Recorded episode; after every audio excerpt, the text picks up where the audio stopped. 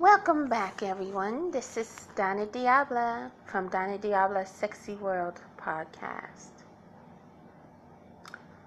I want to talk about today, I want to talk about phone sex. Okay? I really do. And talk about my feelings towards my first love in the adult industry phone sex. I remember there was a time I came in at the tail end of the 900 number craze.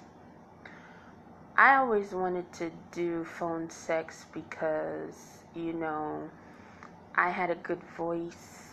I was wonderful at getting men off on the phone. And um, I had seen Girl 6 when I was 11 years old.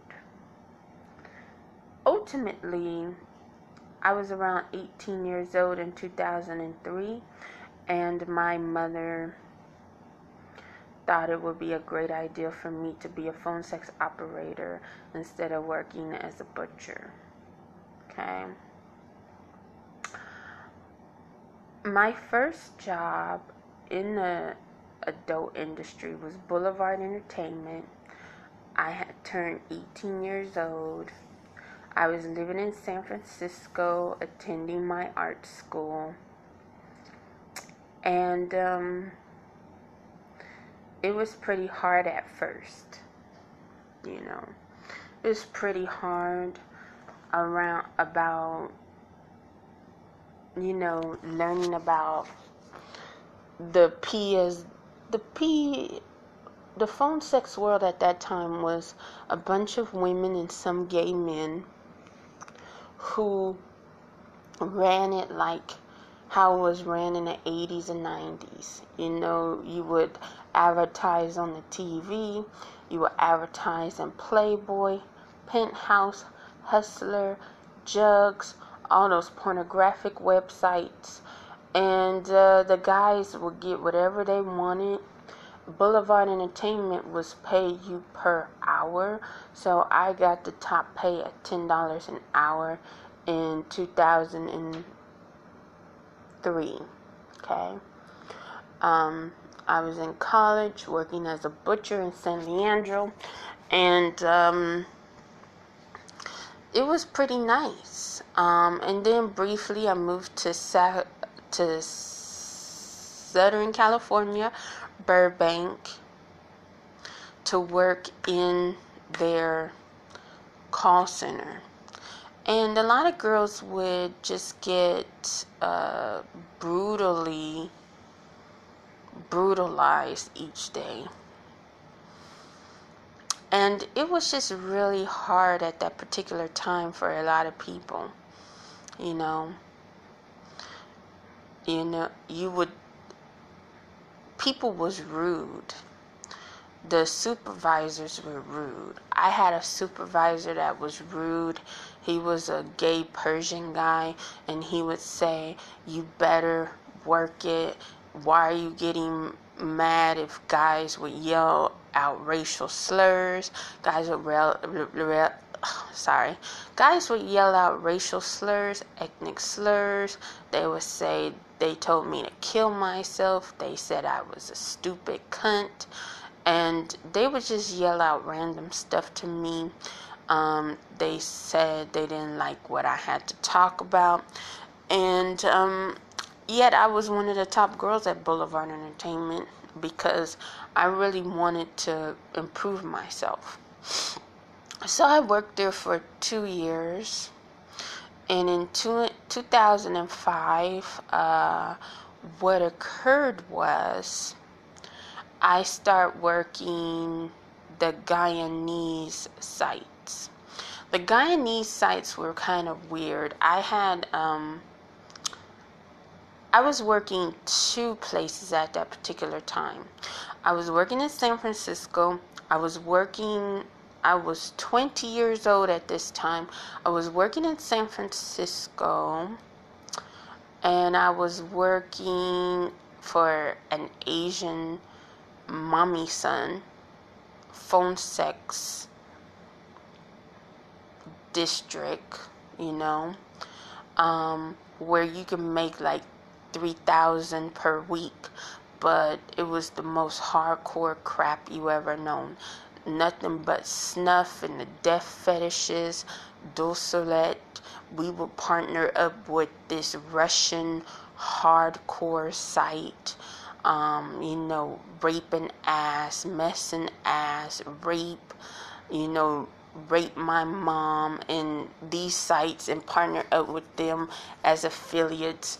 And it was just so hardcore and so brutal. And I was also still working in in the slaughterhouse in San Leandro working as a butcher that you know it, it took its toll on me the Guyanese sites were hardcore too.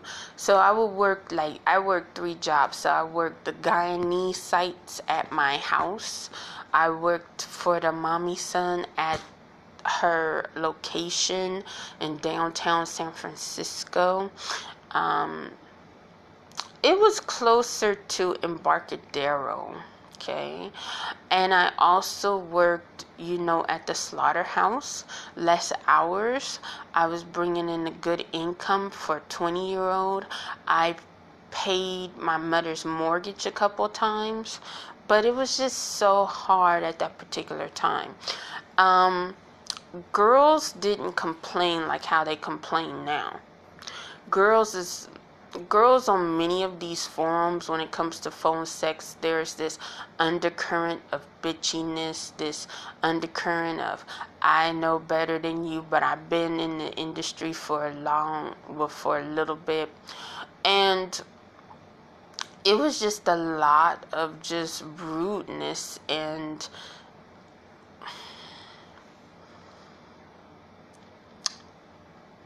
on the sites now now, back in the day, you hardly had any girls that would talk to you about the adult industry. And the people who did talk about that part of the adult industry, phone sex, it was the people who was really uh, well skilled.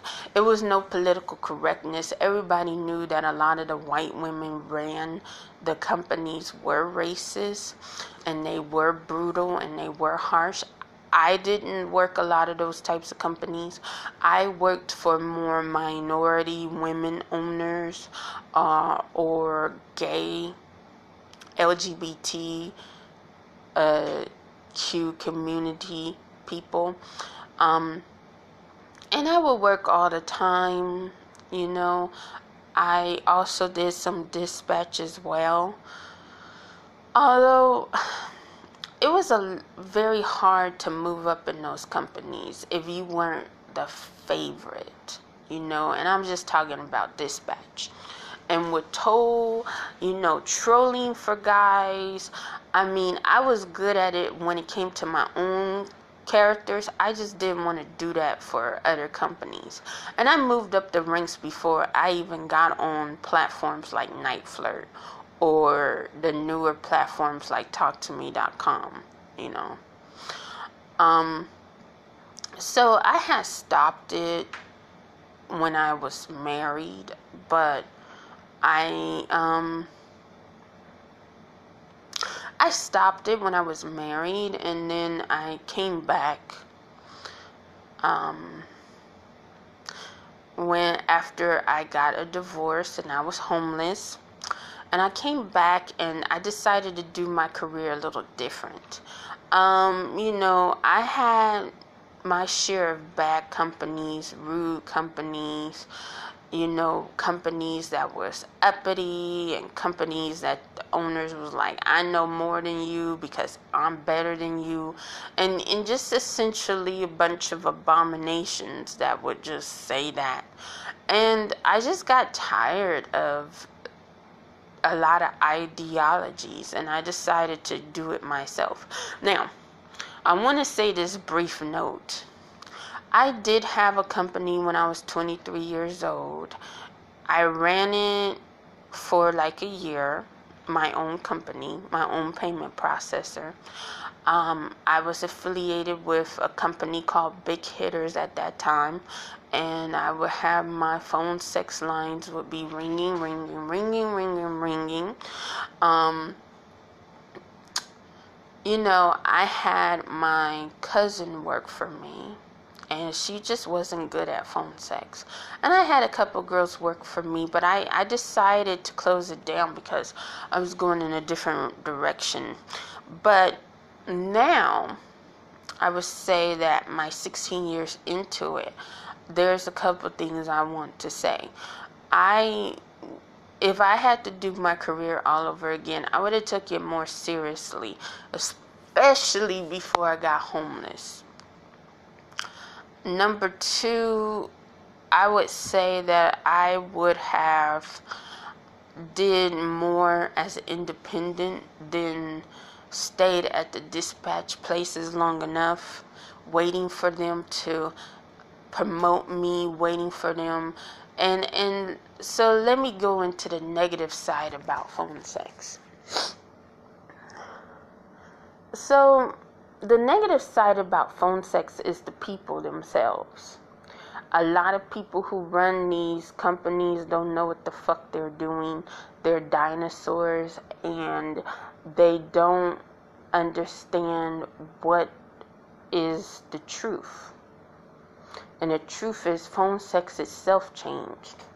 There's a lot of newbies to phone sex that when you read on them forums, they ask the same fucking questions every day, all day, every day. And they never want to look for stuff. Then you have these chicks who, oh, they only worked on NiteFlirt, never had their own payment processor, or they work on TalkToMe.com and never had their own payment processor, or they work on them stupid chat sites like uh, Sex Panther, and then they like, well, I know what I'm doing.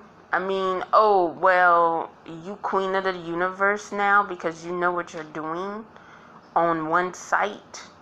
Well, try having a payment processor.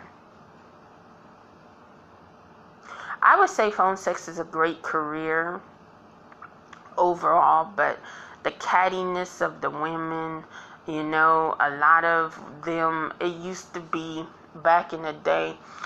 The girls who used to get into phone sex back in the day were um, at the tail end of when I got into it was actresses, models who you know had some off time, girls who was using their real pictures, girls who were not using their real pictures, girls who just kind of didn't want to, um, they wanted to stay anonymous and they wanted to run their companies, and we would be affiliated with, you know, those Russian sex companies that would just do the most extreme stuff, you know, and you would advertise 1 800 rape or whatever, and it would be cool. And girls would just, you know, mind their own business. And now, since they have these forums, it's a lot of stupid housewives and and and just women who don't know that much about sex and then they act like oh well,